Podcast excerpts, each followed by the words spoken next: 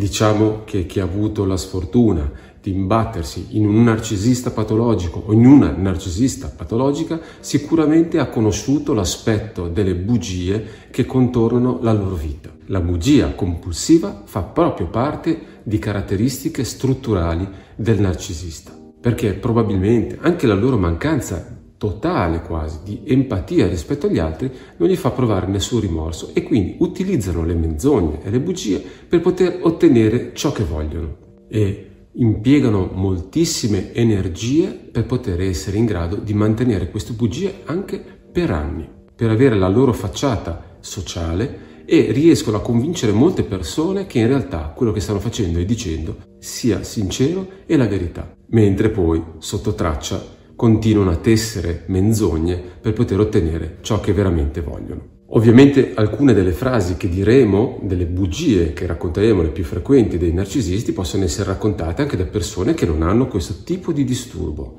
ma loro le utilizzano con grande capacità e cercano di convincerci. Allora adesso elencheremo 10 delle bugie più frequenti dei narcisisti, spiegate nel loro reale significato.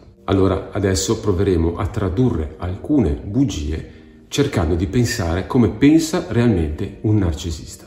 Bugia numero uno. Mi spiace, ma mi hai preso proprio in un momento in cui sono molto ma molto impegnato. Vorrei stare di più con te, ma questo è quello che riesco. Traduzione. Sto già facendo una gran fatica perché ho già uno, due, tre, quattro relazioni contemporaneamente e mi sto dividendo in tutti i modi possibili.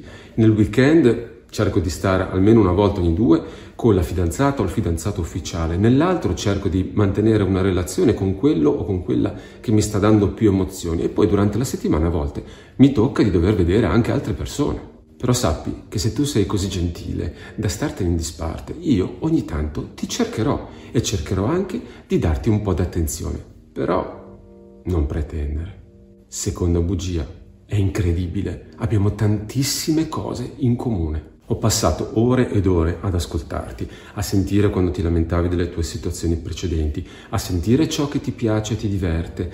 Io in questo momento sto cercando di rispecchiarmi con te, una tecnica molto efficace. Lo dicono anche quelli della programmazione neurolinguistica. Se io imito e rispecchio il tuo modo di comportarti, di pensarti, ti sembrerò più amichevole e piacevole e io questo sto facendo con te. E soprattutto in questa fase in cui voglio piacerti, love bombing, sono attentissimo a tutto ciò di cui hai bisogno, quello di cui senti la mancanza e te lo offrirò e otterrò quello che devo, cioè la tua completa dedizione e devozione nei miei confronti.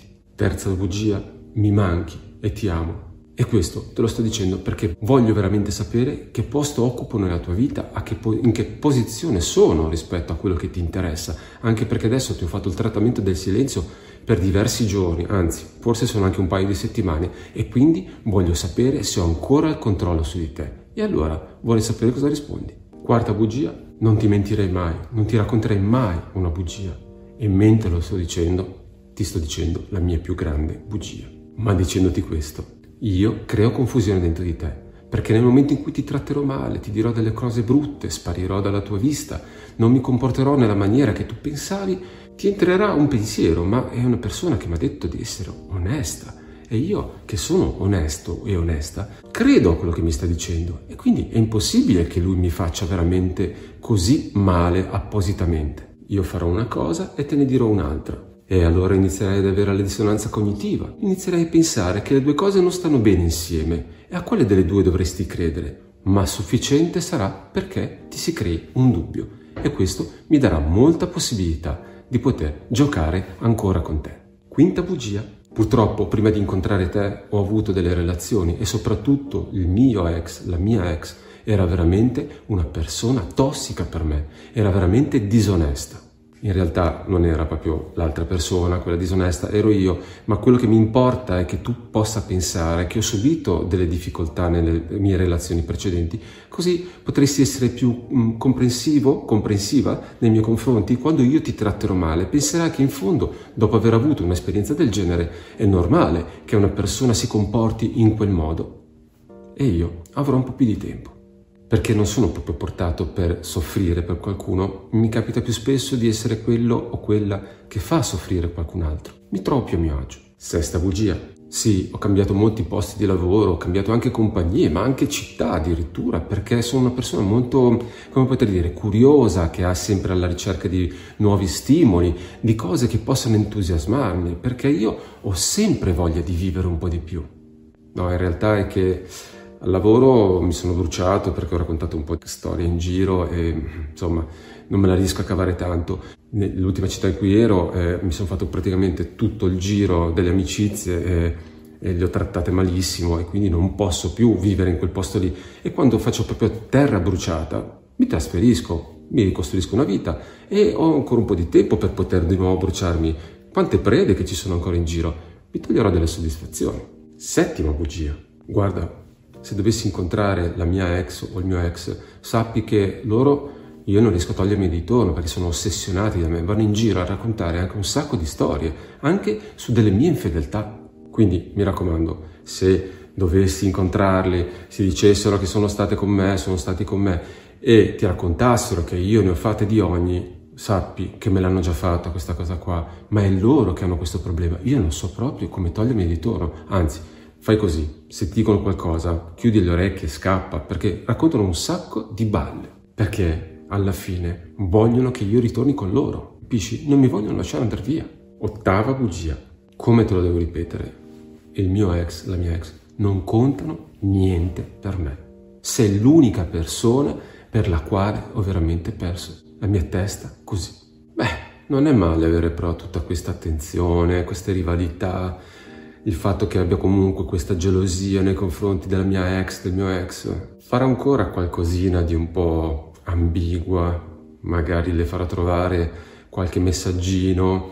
Eh, mi piace che ci sia tutto questo fermento, tutta questa ammirazione nei miei confronti, questa lotta per avermi. Non una bugia. È vero, ho sentito anch'io che in giro dicono che io sono una persona che ha avuto tante relazioni, che sono uno che ama un po' giocare con le persone, che cambia le fidanzate, i fidanzati velocemente, ma Sappi che in questo momento invece io quello che sto cercando è la, finalmente una relazione seria, una persona che mi faccia così perdere la testa che io non voglio altro e vivermi finalmente una relazione affettiva di coppia, appagante.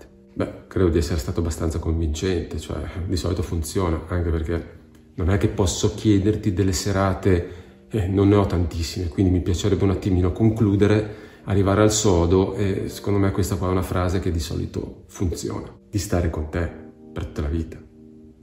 Non ho nessunissima intenzione. Beh, se mi mantieni, ma neanche se mi mantieni, troverò qualcun altro. Decima bugia. Mi spiace, davvero, non, non l'ho, guarda, non, non, mi appartiene comportarmi così, mi è successo, ma non, non sono, veramente, guarda, è una cosa che è incredibile che mi sia successo di comportarmi in questo modo. Mi dispiace davvero, non volevo che succedesse questa cosa. Eh, lo sono, ma profondamente dispiaciuto, devi credermi. Beh, se credi a questa cosa dopo tutto quello che ti ho fatto, cioè ormai dovresti saperlo come sono, non me ne può fregare di meno, ecco, di comportarmi in certi modi. E quindi, se ci credi ancora, io te lo ripeto. L'importante è che mi ridai un po' di spazio nella tua vita, perché in questo momento ne ho bisogno. Ho cercato un po' di giocare con le bugie che potrebbe sentire una persona facendo, interpretando io stesso quello che invece è il pensiero, è ciò che il narcisista o la narcisista pensano dentro la loro testa. E non credo di esserci andato tanto lontano. Penso che qualcuno potrebbe anche confermarmela questa cosa.